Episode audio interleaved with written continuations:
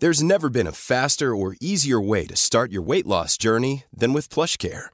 PlushCare accepts most insurance plans and gives you online access to board-certified physicians who can prescribe FDA-approved weight loss medications like Wegovy and Zepbound for those who qualify.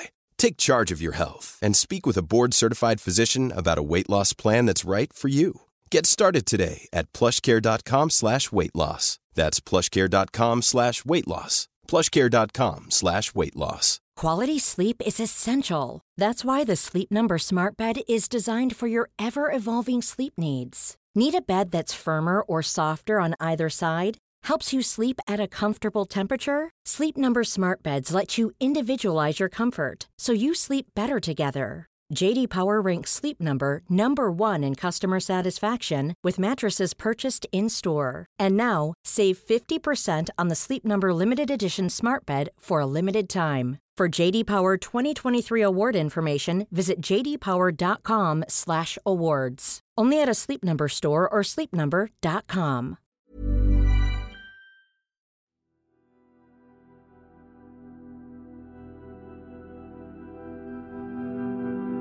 Hear. Hear how the full wind howls. O arrogant breath of heaven! You have only might to carry the leaves and slap the ropes on the flagpoles. You do not carve these alleyways anew. I have channeled thee. You have no dominion here behind brick and oak behind iron bolts driven shut, within the moon underwater.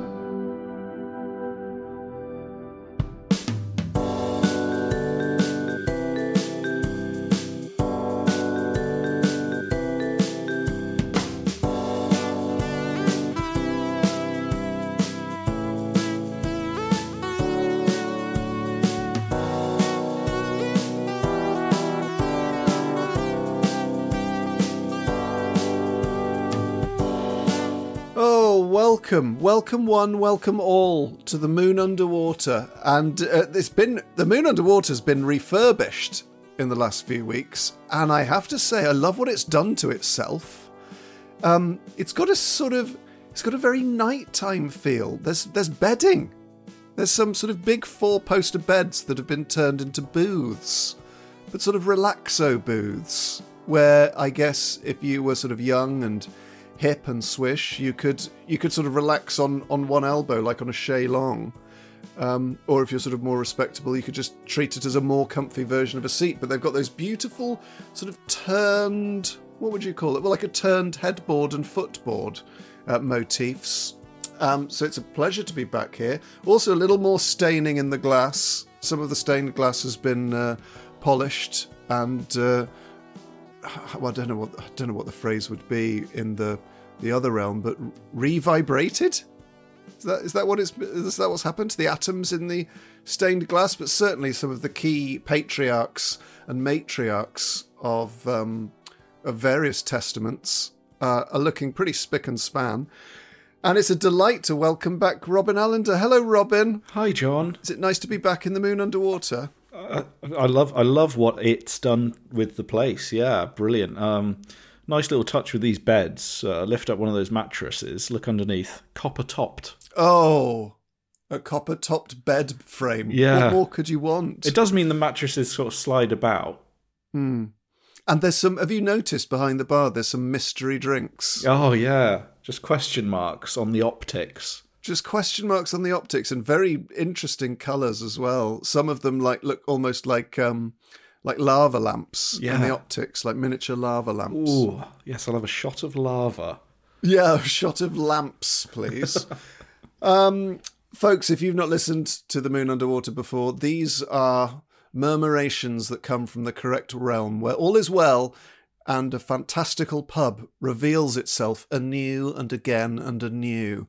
And I, John Robins, am the landlord, and we interview guests about their dream pubs and what they would like to have in their dream pubs. But where have we been, Robin? All this, all this long, long tomps.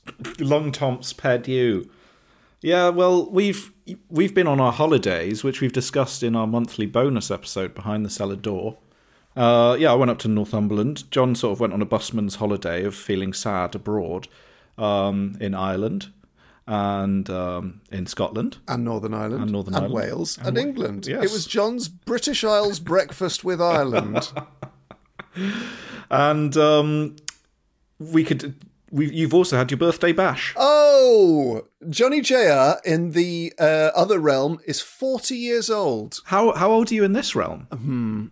It's hard to say. I think th- thrifty. Thrifty. Thriftly. Seven and twelfty. seven and twelfty thriftly years old. But I, in this realm, there's no sort of age is a strange concept in this realm because I, in this realm I will never die, Right. and in, in in the other realm I'm sort of constantly dying and being reborn. Okay. Whereas in this realm, you don't really die. You just sort of you are re-envisaged, Yes. And you communicate differently with particles. With your past selves. Yeah. with your past selves, your future selves, and your own damn selves. yeah. So do you want to talk about your busman's holiday or do you want to talk about your birthday bash? Well, let's talk birthday bash because uh, the busman's holiday uh, we we covered in the bonus podcast. But safe to say, I went to some fantastic pubs in Northern Ireland. Highlights including, but not limited to, Bittles Bar and Kelly's Cellars in Belfast, which were dream dreamlike, and um, Barony in Edinburgh, which uh, I'd not been to before, despite having spent you know 16 months of my life in Edinburgh in various ways. But uh, I think I'm not sure if it's the Barony or Barony, but that was uh, that was a lovely treat as well. Gleaming. Yeah, it's a beautiful pub. Yeah, in Northumberland, I went to the Red Lion in Alnmouth, or Allenmouth, as it's uh, locally known, which was fantastic, and the Alnwick Brewery tap room, and the ship in uh, Low Newton by the Sea. And so, thanks to everyone who recommended that. But yeah, as we said, you, we can you can hear us discuss those pubs in further detail, and, and particularly Sparklers for me, big Sparklers fan, um, uh, on Behind the Cellar Door. But John, you're 40 now. We had a good birthday bash. Talk me through the pubbing highlights. Well, we went to uh, we. It was sort of we tried to get in as much walking as we could because um, it was just north of Chesham, and the scenery around there is quite spectacular, isn't it, Rob? Mm, it was beautiful. Um, but we wanted to break up the journeys with pubs, of course. Um, so the first one we went to, the first pub that revealed itself, was um, the White Lion, Yeah. and it's such a gorgeous country pub. But what we weren't expecting to reveal was an enormous Spanish flag Yeah. flying from this pub, you know, right in the centre of the Chilterns. And they'd done what I always think is a good thing for pubs to do when they're doing food is to pick a speciality and do it really well. Mm. And the chef, I'm not sure if the chef is Spanish, but the chef certainly knows how to cook a paella Yeah. and some brave potatoes. Brave potatoes. The great thing about this was obviously it was tapas. Hmm. And I'd say it's fair to say of the kind of eight or nine people there, we're all fairly anxious people. Hmm. And I think we all did have our hearts set on one meal because tapas is quite stressful. Do you find tapas stressful sharing? I know what you mean. It's that classic sort of asking the waiter how many. You sort you almost. I think with tapas, like with any sharing menu, you sort of want to see photos of the dishes. You want to know whether you're dealing with starter portions, light bites, or mains. yeah. but it was beautiful food though, and fantastic pints that were had there, and it was just gloriously sunny as well. yeah, we all got burned, didn't we? Yes, we did. And then the next pub, which I think was a real uh, a real drinker's favourite, was the Blue Ball in Asheridge. And it was so nice. The Guinness was exceptional. They had um oh, what's it called? Side Pocket by the Tring Brewery on tap, and that beer was so well kept. And it's a lovely beer anyway. The great thing is, and I was drinking cider because it was so hot. Great thing about that pub, I think, was you go to these places in like the home counties, you expect everywhere to be super posh. But what was great about that was it was a proper locals pub, very very friendly, and yeah, just I was expecting it. You know, I don't know what I was expecting, but it was it was um, truly wonderful. And coincidentally, we watched the snooker in a pub called the Blue Ball. Oh. Yes, we did. Even though the blue ball of the title of the pub refers to the Earth, I think. Oh, right. Well, how do you know the blue ball in snooker doesn't refer to the Earth? Was really nice is we sort of we were watching it on our phone, and one of the bar staff came over to collect some glasses and sort of said, "Oh, do you want to watch that inside?" And they just pulled down this screen, and all the locals who were sat at the bar, they sort of joined in chatting to us, and They suddenly became snooker experts, let's say. yeah, but they were just they were just really lovely and sort of chipped in and bantered and asked how we were doing, but without sort of, you know, they just got that balance perfect, Yeah. perfect of of like being welcoming without being sort of imposing. It's a lovely insight into how rock and roll your birthday party was. That we we were watching snooker on our phones. Yeah, we weren't, weren't watching just any old snooker. No, We were watching. Ronnie O'Sullivan win his seventh world title. That's what we were watching. There was a great moment. We were in this beautiful um, bluebell glade, and I just heard this noise from our friend Phil's phone of someone breaking and, the, and, a, and a round of applause because he was watching the snooker in the bluebell glade. But yeah, good good pubs were had by all, but special shout outs to the White Lion and the Blue Ball. And what incredible scenery. So the sort of I think a good crawl if you're ever in that part of the world, it's Chartridge, just uh well it's northwest of um, is uh, the old swan, the white lion, uh, the full moon, the blue ball and the bell, Mm. and the cock and rabbit, and that gives you a, a five pub crawl, cir- just circling some of the most incredible scenery I've ever seen. And I only live ten minutes away from there. Yeah, and it's and it's really good because you do get the steps in between pubs. Oh yes, So, oh yes, you know, indeed. it's a good balance. Um, but Robin, there must have was there a big stack of mist waiting at the door when we got back? Yeah, I had to do an extra large sigh. Oh, Yes, I sighed from noon until night. sighed the sun down. Yes, I sighed betwixt the. oh, I'll shut up now. Let's read out some emails. Had a really nice mist here from Catherine from Billingham. Dearest Robin and Landlord John, listening to the Ezra Furman episode, I was shocked to hear that John has never been on a brewery tour, with the exception of the Dark Skies Brewery. But I think she means Dark Star Brewery. There, is is that right? Yeah, and that Yeah, wasn't really a tour, a, a sort of official tour. That just You just a- let yourself in and I just let around. myself in. Um, yeah, they leave a key under the mat outside. No, just someone I knew who worked there showed, showed me round. Lovely. Um, Catherine continues I'm not a beer fan myself unless it's a super sweet fruity beer like a Flor- Floris Kriek or a Liefmans Fruitesse. But my full time B is that boyfriend. What's what's a full time B? Uh, Full time boyfriend. Oh, not like an actual B. No, not like a not like a bee that works for you, sort of forty five hours a week. Though in many ways they do. Uh, they work for us all. What is? Oh, bees, Bees. yeah. He's right, you know. Blackadder. Honey does start with a B. And a flower, too. um, I've been surprised to find that brewery tours have been some of the best days out on holidays we've taken over the years. And I've been completely converted, usually trying to squeeze a tour in whenever planning a trip. We visited breweries around the world, from Copenhagen to Houston, where St. Arnold, the patron saint of brewers, saved us from a biblical downpour when everything else in the city seemed to be shut. We've loved listening to the fantastical stories of master brewers from around the world and can't help but feel John might be missing out. A recent favourite was the Greene King tour in Bury St Edmunds. Okay, which I thought would be a bit touristy given the popularity of their beer, but the history of the brewery and its evolution, shared by a guy who had worked there his whole career, was truly fascinating. Another not to be missed is closer to our home up in Teesside and on a slightly smaller scale than Greene King. At Durham Brewery, Oh, you, yeah, I think I might have had something from Durham Brewery when I was up north. You and 10 other people basically sit and get smashed with the owner after Oh, he's shown, fantastic. shown you his tiny industrial unit full of beer making kit over the road. No waiting an hour for a single beer there, John. Give it 15 minutes and you'll be five beers deep. Definitely not keeping its session. Why not look a brewery tour up in your mind next time you're planning a trip? I think you'll love it. Lots of love, chaps. That's great. And that does remind me of, as we talked about in Behind the Cellar Door, going up to the Alnwick Brewery tap room, which is similarly on this kind of small industrial estate. But you go in through a little door and it kind of really reveals itself like a medieval feasting hall. It was absolutely brilliant. Um, so, on the subject of brewery tours as well, um, had a really nice email from Edward Preston Bell. and he's actually written some, as he calls it, pub erotica. Do you remember we've discussed this? So I actually might read some of um, Edward's uh, pub writings here in um, in the pub library in future episodes. Thanks so much for sending them in. But he says um, a couple of points here. Robin, thanks for the recommendation the Clientele. Strange Geometry is such a good album and really pins down something about nostalgia that is usually quite hard to grasp. No problem. I will recommend them to everyone in the world because they're one of my favourite bands.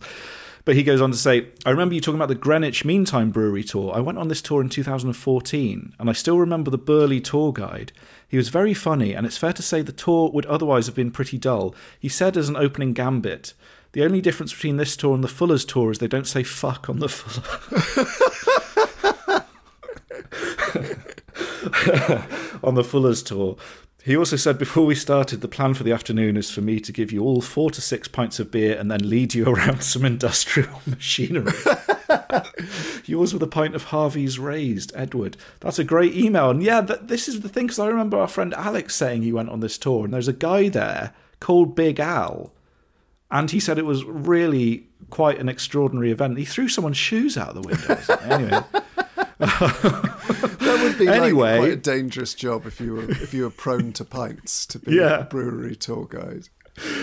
Have we got time for one more mist? Yes. This is a great one from Rob. Hi, John and Robin. In one of your previous episodes, you mentioned you've never visited the pubs of 2017's UK City of Culture, Hull, my home city. You're missing out. It's a great pub city. What's more, as John is a big Philip Larkin apologist, you could combine a trip there and complete Hull's Philip Larkin Trail, which is separated into three sections. I'd recommend doing section one, which is in the city centre and passes some of Hull's best pubs on the route, including the Lion and Key and the Minerva, my personal fave. They can have a pint overlooking the mighty Humber estuary. The route also visits the White Hart, which is stunningly decorated in an Edwardian pomp, why not also visit the similarly named Old White Hart, which is reputedly where the governors of Hull conspired in the 17th century to refuse King Charles entry to the city, thus sparking the English Civil War? Now, that, that, that, I'd love to go to Hull. I've never been myself, but we should say on the Larkin front, we guested on a brilliant podcast called Tiny and All That Air, which is a podcast from the Philip Larkin Society. So John and I guested on that. You can get it where you get your podcasts and talked at great length about Larkin and pubs. And there was some discussion about going to Hull, wasn't there? Yes, there was some discussion about going to Hull. And also interesting that for someone whom alcohol played a big part in his life, pubs actually don't feature a great deal in his poetry, even though you would think they were the sort of landscape he would find a lot in. But I I I just think probably back when he was sort of in pubs in the 50s and 60s, there were such male environments mm. that a lot of his sort of people watching is about sort of families. And yeah it's uh, maybe he just felt it was sort of his space and he didn't want to um... he's just a big big home drinker larkin wasn't he? Mm. but he doesn't even talk about that a great deal. I mean he makes reference to it you know when i pour three goes of gin or i work all day and get half drunk at night. His his his poems aren't as booze soaked as he was. Yeah the only, i think we said this on the podcast but the, i think the only pub I can think of that's mentioned in a poem of his is Essential Beauty. Was it the high high raftered pub where someone's being sick in the loos or something? Mm. but was, where does he eat eat a bad pie? Is that in a station? Pub? Yeah, that's a railway station, isn't it? Yeah. Oh, okay. Yeah, yeah, yeah. Anyway, yeah, do check out Tiny and All That Air with me and Robin chatting Larkin if that's your scene. Um, but the uh, the Moon Underwater has, as discussed, refurbished its own sweet Sen. uh, and I, the problem is, I'm not quite sure where the front door's gone. Ah. Uh, so we need to get that sorted. Uh, we need to get it to shift back because I've got a feeling it's they're both round the back. So you go in one door and you come out the other, and it's the front. What's round the back? yeah, well, I don't know. I'll go and find out. Uh, but we must get that uh, in line before our guest arrives, and I can hear the pitter patter of enormous wings, uh, which means that uh, they're probably swooping their way right this instant.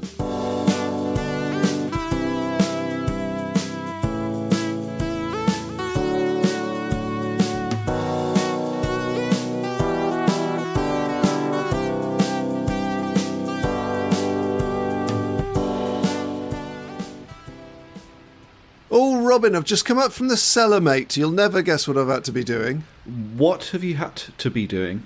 Well, what I've had to be doing is uh, tinkering a bit with the Imaginator, Rob. Oh, I like the sound of this. Yes, because Robin, I the moon underwater runs on a, an agreement that whatever you imagine is possible, and um, I'd imagined, well, fantasized really about an imposing red wine, uh, really robust red wine, and what happened was it's one letter out, so I got an imposing red wind. Ah, is the imaginator? Does it? Is it? Does it?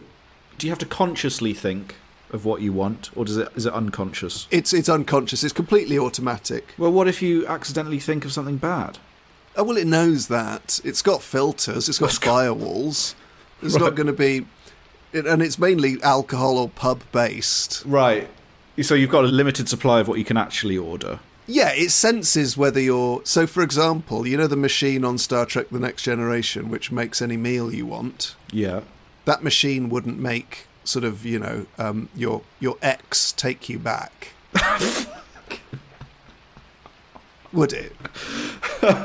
it would make you a pizza. You wouldn't accidentally order a massacre. No, no, not at all. And why on earth would you be fantasizing about a massacre? I'm the not saying. underwater? Well, I'm, I'm not saying I am. I'm just saying, who can say what you unconsciously want? It's like that Tarkovsky film, Stalker. You know. You're always going on about that Tarkovsky film Stalker. It's the never only. meet him. I know. It's the only arty film I've ever seen. I really like it. It's great. Anyway, what I've been imagining, Robin, is a guest to come into the moon underwater, and you'll only wouldn't believe this, but there's all the letters are in order, and there she is, a mirage at the door. Well, a mirage no longer. Please welcome into the moon underwater, Sukh Ojla. Hello, Suk. You said my name perfectly, you John. Uh, well, you're absolutely welcome. I like to do my. Uh, I like to make sure I've done my research. And you got it right the first time. That's incredible. I did in a way, didn't I? I did in a way get it right the absolute first time, and I'm very pleased with that and think I should win 10 points. Um, so, Sukh, come and grab a seat. Where do you want to sit? Do you want to sit by the fire? Do you want to sit in a booth? Do you want to fit at the, sit at the bar? Um, I'd like to sit in a booth, please. Oh, let's get into a blooming booth. Robin, what you drinking, mate? I'll have a pint of time. A pint of time for Robin Allender, and we'll find out what Sukh wants over the course of the rest of this verberation that we'll be sending into uh, the other realm. Uh, so, pubs in Sukh, Sukh in pubs, discuss. Um, so I am definitely pubs over bars, and I always have been. Um, because I don't like noise. Oh, great. Um, I don't like don't like noisy places. So even as a kind of twenty year old, when you were supposed to be clubbing and doing all sorts of things like that, I would have rather have gone to a pub populated by old men just for the atmosphere. the problem with a club is so you know the music's going to be impossibly loud therefore really it has to be your absolutely favorite music of all time and so few places really to the to the average sort of muso's ear I mean, you're not going to go anywhere where they're playing sort of. I mean, for me, like, it would have been hard to sell enough tickets to a sort of Van Morrison at 100 decibels with a sort of a DJ banging out, um, I know, Common One or No Guru, No Method, No Teacher. But I would have gone. I'd have absolutely loved that. Can you imagine that, Robin? Can you imagine that as a prospect? Well, I think of I have a strange thing because I really like dancing. I mean, you can just one look at me and you can tell hmm. Yeah. I'm one of the world's natural dancers. But it has to be a song I really love. I mean, I remember being at a wedding a few years ago and I just only danced for one song, Christine and the Queen song, and I was really like, and I just had no energy or inclination to dance to any other song. But for that one, I just couldn't control my human butt. So, uh, where did you grow up, Sukh? So I grew up in Gravesend in Kent. In Kent as a live and breathe. I uh, did a gig in Gravesend, and I mean, the locals joke about it being sort of, well, I think the phrase they used was where everything comes to die. Yeah. What was the scene? the scene. So grow. So I grew up in the nineties, and the scene. Uh, quite a few pubs in the centre, I'd say. The old, the usuals, the Wetherspoons, and you know the chains and all sorts. I always wanted to go to the so-called emo slash goth pub, uh, the Red Lion, which I believe could only be accessed by going down a flight of concrete steps from an A road. it's one of those places. And um, they only served drinks in plastic cups um, in case it all kicked off. Oh, really? Well, like as in sort of clear plastic or like sort of those red ones? No clear plastic. Yeah, yeah. They just had no glass. Was it a rock pub or like a goth a goth metal Yeah. sort of pub? Oh, great, All of the it's it where all the all the alternative folk went. nice. Um, but I only went there once because I wasn't really cool enough or alternative enough. I quite liked uh, the Pocock, the Robert Pocock in the town centre, which was a Wetherspoons because it was massive. And because I um, was not, I'm not uh, supposed to drink according to cultural traditions and whatnot, um, you could just hide away in a little corner at the top. And I quite enjoyed that. Well, that's very interesting. So, talk talk to us about the cultural tr- traditions and talk to them about the perhaps bending of those cultural traditions. So, uh, my family's Punjabi, so come from a region of India called Punjab. And, you know, my family, I think all the men drink, pretty much all the men drink in my family. And none of the women are supposed to drink because it's supposed to be seen a masculine activity, but most of us do. We just uh, keep it under wraps um, until I've come onto this podcast to talk about it very openly. um, so, So is it a kind of thing where it's more like frowned upon, or is it strictly verboten? Yeah, it's frowned upon. I mean, mo- and I think that's probably the case for most Indian families that are kind of fairly traditional. Um, things are kind of changing now a little bit, but we've all drank kind of on the sly. So if we're at family weddings, you'll you'll get a coke, and then you'll get your cousin to pour a bit of Bacardi in it or something like that, and pretend that you're just having a coke, and that kind of thing. A bit of vodka and some orange juice. So we've we've, we've already kind of done it cheekily. That's interesting that it's seen as like a masculine trait because a lot of drinks sort of have genders as well. There's a lot of quite feminine drinks. So would that who would be drinking sort of not to say that necessarily you know women don't drink drinks for women men don't drink drinks for men at all but is anyone drinking sort of baileys or tequila rosé or Babycham in in that household Uh, no, at our at our kind of family weddings, you would have bottles of Bacardi. So yeah, there would be Bacardi, and there would be like bells. as in as in breezer or like no, as in actual big bottles of spirits on the tables. Um, so you'd have a bottle of Bacardi, you'd have a bottle of like famous grouse or bells or something like that, and then you'd have five alive for the kiddies. And is this per table Yes, per table, yeah. wow India is a big. Con- I can. I only know this because I did a pub quiz about this the other day for the, for the Moon Underwater. But India is a, an enormous consumer of whiskey, Massively. and there there is an Indian variant of whiskey which is a lot sweeter. Is that right? Yeah. And also, uh, they're big on um, moonshine as well, like Oh right. making their own booze. Yeah. Oh and what form does the moon have you ever had any moonshine i've never had any moonshine Oh my God, no, I would die, I think.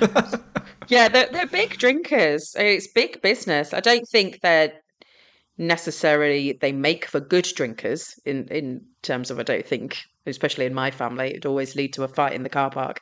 Um, did the sort of women the generation above you in your family sort of ever speak to you about drinking or give you any tips and tricks No, I once saw my auntie cheekily having an Archers and lemonade back in the 90s really and where was that in the kitchen.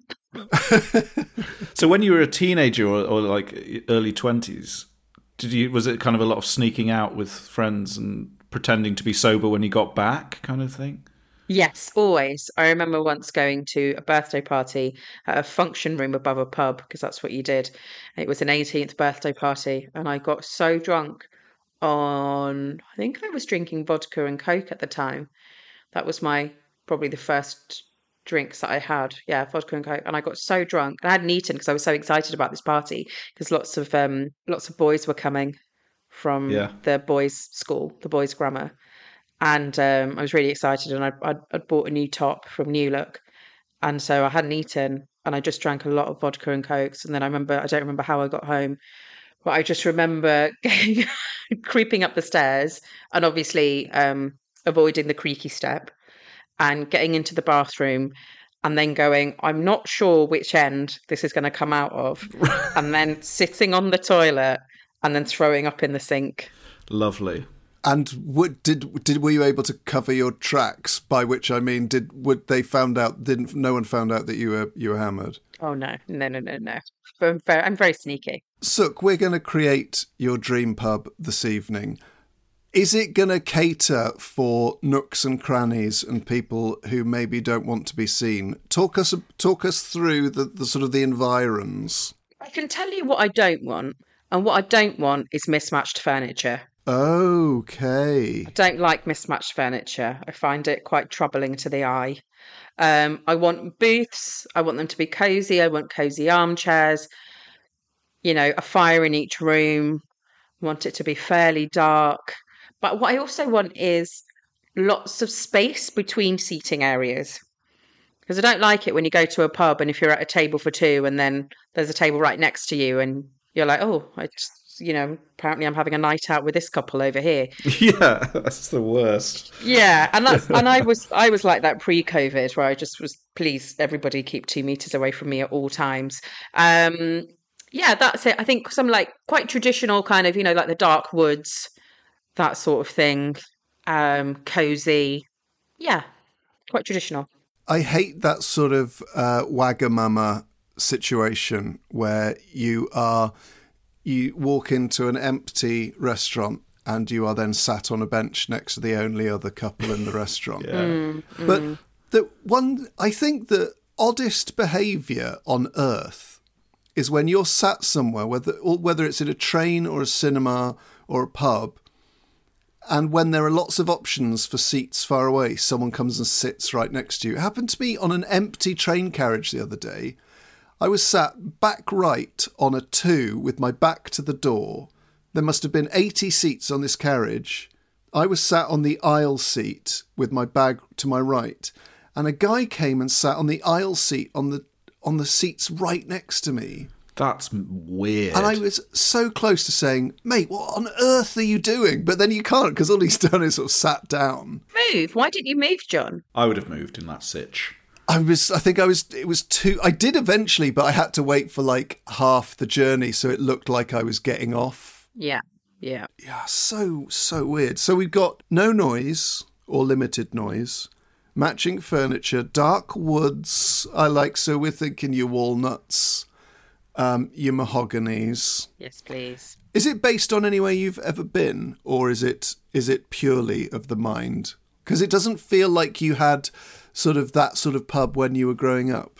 No, it's probably an amalgamation of all the pubs that I've been to. It's probably an amalgamation of like the famous Royal Oak in Muswell Hill and a pub that I went to on the Isle of Wight, which claims to be the oldest pub in England. It's in Ventnor. Don't know if you've been there. Very, very low ceilings. Yeah, very lovely, a bit creaky. But yeah, it's very, very sweet. There are there are lots of pubs that are trying to stake that claim, aren't there? That they're the oldest pubs in the country. I think. Yeah. Yeah, there's one in Cambridge. There's a Ye Olde trip to Jerusalem in Nottingham, and the problem is it's very difficult to define a what a pub was because pubs didn't really exist in those times, and also whether it's continuously been a pub for that period. So it could be a building that served ale in 1100, but then it was a coach house, then it was um, a butcher's, then it was uh, an HMV, then it was a candlestick maker's, then it was a pub again for a bit. So you can see where the problem arises.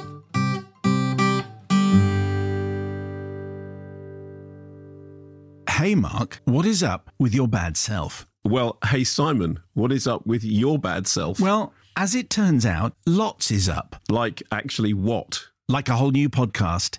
They thought we were going away, but we're back. Bigger and better and larger and more is more. And it's going to have reviews of Big films, small films, weird films, new films, and and television. Kermode and Mayo's Take. Follow now on Apple Podcasts, Spotify, Amazon Music, or wherever you get your podcasts. Many of us have those stubborn pounds that seem impossible to lose, no matter how good we eat or how hard we work out. My solution is PlushCare. PlushCare is a leading telehealth provider with doctors who are there for you day and night to partner with you in your weight loss journey. They can prescribe FDA-approved weight loss medications like Wegovy and Zepbound for those who qualify. Plus, they accept most insurance plans. To get started, visit plushcare.com slash weight loss. That's plushcare.com slash weight loss. There's never been a faster or easier way to start your weight loss journey than with PlushCare. PlushCare accepts most insurance plans and gives you online access to board-certified physicians who can prescribe FDA-approved weight loss medications like Wegovy and Zepbound for those who qualify. Take charge of your health and speak with a board-certified physician about a weight loss plan that's right for you. Get started today at plushcare.com slash weight loss. That's plushcare.com slash weight loss. plushcare.com slash weight loss. Quality sleep is essential. That's why the Sleep Number Smart Bed is designed for your ever evolving sleep needs. Need a bed that's firmer or softer on either side? Helps you sleep at a comfortable temperature? Sleep Number Smart Beds let you individualize your comfort so you sleep better together. JD Power ranks Sleep Number number 1 in customer satisfaction with mattresses purchased in-store. And now, save 50% on the Sleep Number limited edition Smart Bed for a limited time. For JD Power 2023 award information, visit jdpower.com/awards. Only at a Sleep Number store or sleepnumber.com.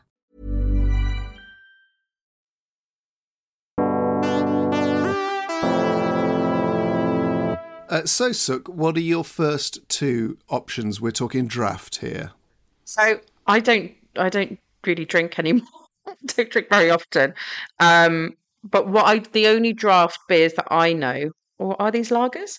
Um, was in when I went to drama school in two thousand and two. I was a very sheltered 18 year old and also just kind of needlessly angry. Um, and I don't know if I was angry just as a person or if I was angry because I drank the following. And these were the two drinks that I drank a lot of. Um, Carling and Stella were my two drinks that I drank a lot of um, at the time.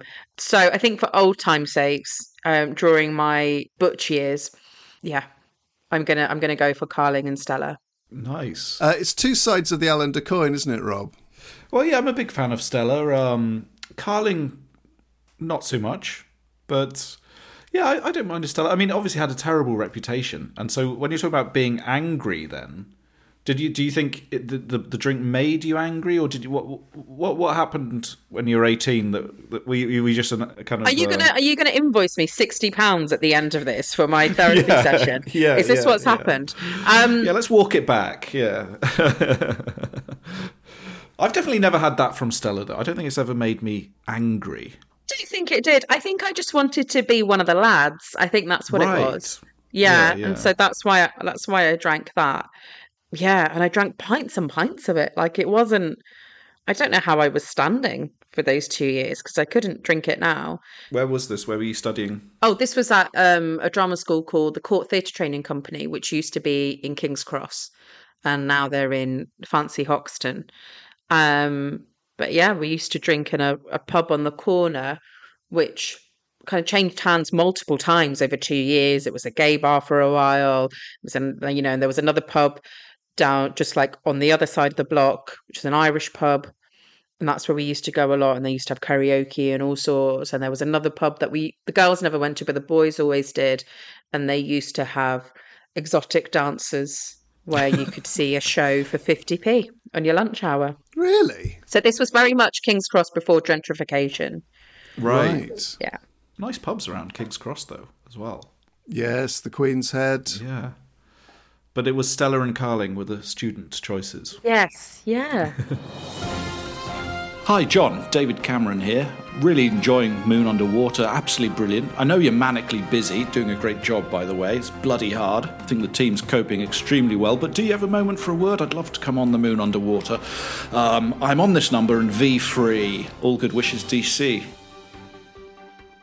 Well, let's see if uh, we move beyond classic lagers uh, when we discuss your bottles or can or can selections. So I would like see if it comes for bottles. The only things I really drink are Magners and Peroni. But there was a beer that I had when I went to Lanzarote, which was my last holiday abroad a couple of years back, which I can't remember the name of it, but it was a lovely light beer and it was very, very cheap. Um, and it just basically tasted like a fizzy drink.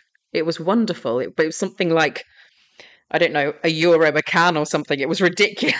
like or like a euro for like four cans. It was yeah. Um so I can't remember what it was called, which is not very useful. But Magners because it, you know, it reminds me of summer and it tastes like juice and it's quite sweet. I've got quite a sweet tooth. And Peroni because it just reminds me of being on holiday.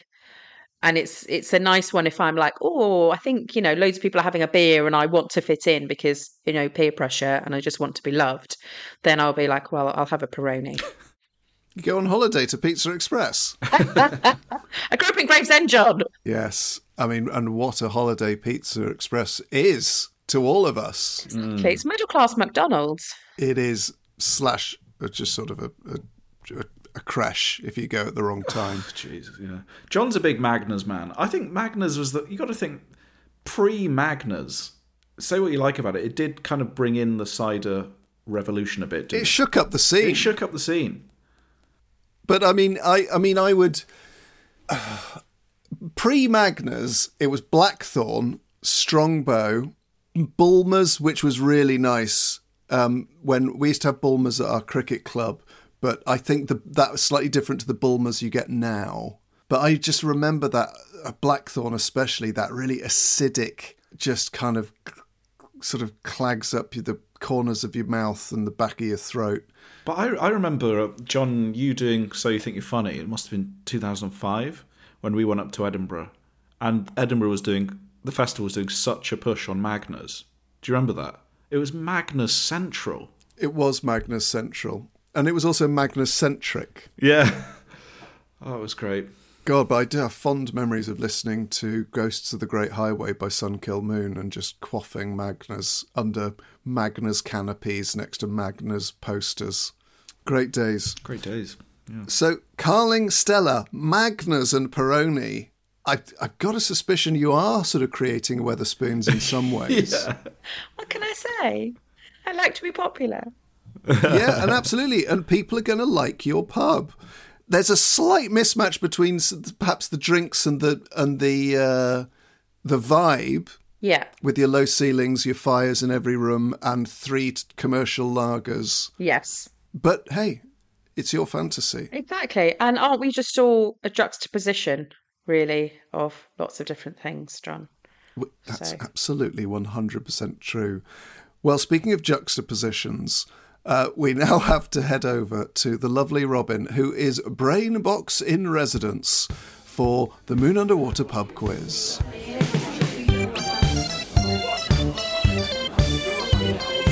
Okay, everybody, pens out, eyes down. It's time for the quiz. Played for Zimbabwe, but he was born in South Africa. I know Alaska is bigger. That wasn't the question. Put your phone away. Right, Michael Jackson's Funky Monkey have been deducted five points. Welcome to this week's pub quiz at the Moon Underwater, and this week it's another suggestion from Alex McNutt at the Tiger Tavern in Tunbridge Wells, who's given me loads of great suggestions for pub quiz rounds. And this week, I think this will be up your street, so because you, you seem like you might be interested in interior design and interior decoration with your, you know, with your matching furniture in, in your dream pub. So this week it is about Farrow and Ball paint colours, okay? And I'm going to read out eight colours four of which are real, and four of which I have made up. And you have to tell me which is which. And as ever, the answers are in part two. So do you understand where we're going with this? Farrow and Ball, paint colours? Yeah. I'm in. Excellente. Cool. Okay, so number one is Cherry Ghost. Cherry Ghost. Number two, Elephant's Breath. Elephant's Breath. I like saying them twice. Like, I don't know why. Question three, Dead Salmon. Dead Salmon. Question four, Pale Chamber. Five, Borrowed Light. Oh, what an incredible thought. Question six, Mouse is back. Mouse is back. Seven, Oxford Stone. Oxford Stone. Sorry, is And- Mouse's back, is that um, a- apostrophe S?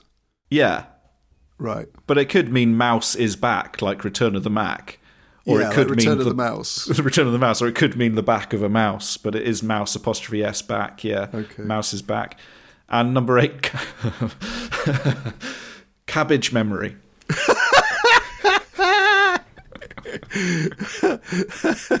so there we go. There's quite a few because it was so much fun doing that round. We've got eight there. So, so let's see how you did in part two. Uh, great stuff. Uh, well, we will return to Sukh Ojla's Dream Pub in part two, but just a reminder that you can head to moonunderpod.com to find out how to support us on Patreon, uh, find out about live dates for any live shows we have coming up, and also to link to all the previous episodes of this podcast. Uh, we will see you back in part two.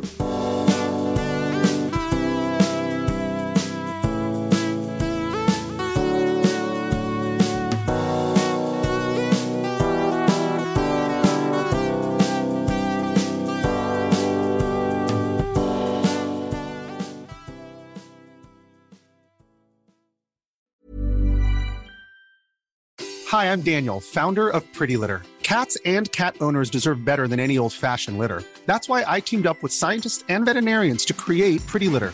Its innovative crystal formula has superior odor control and weighs up to 80% less than clay litter. Pretty Litter even monitors health by changing colors to help detect early signs of potential illness. It's the world's smartest kitty litter. Go to prettylitter.com and use code ACAST for 20% off your first order and a free cat toy. Terms and conditions apply. See site for details.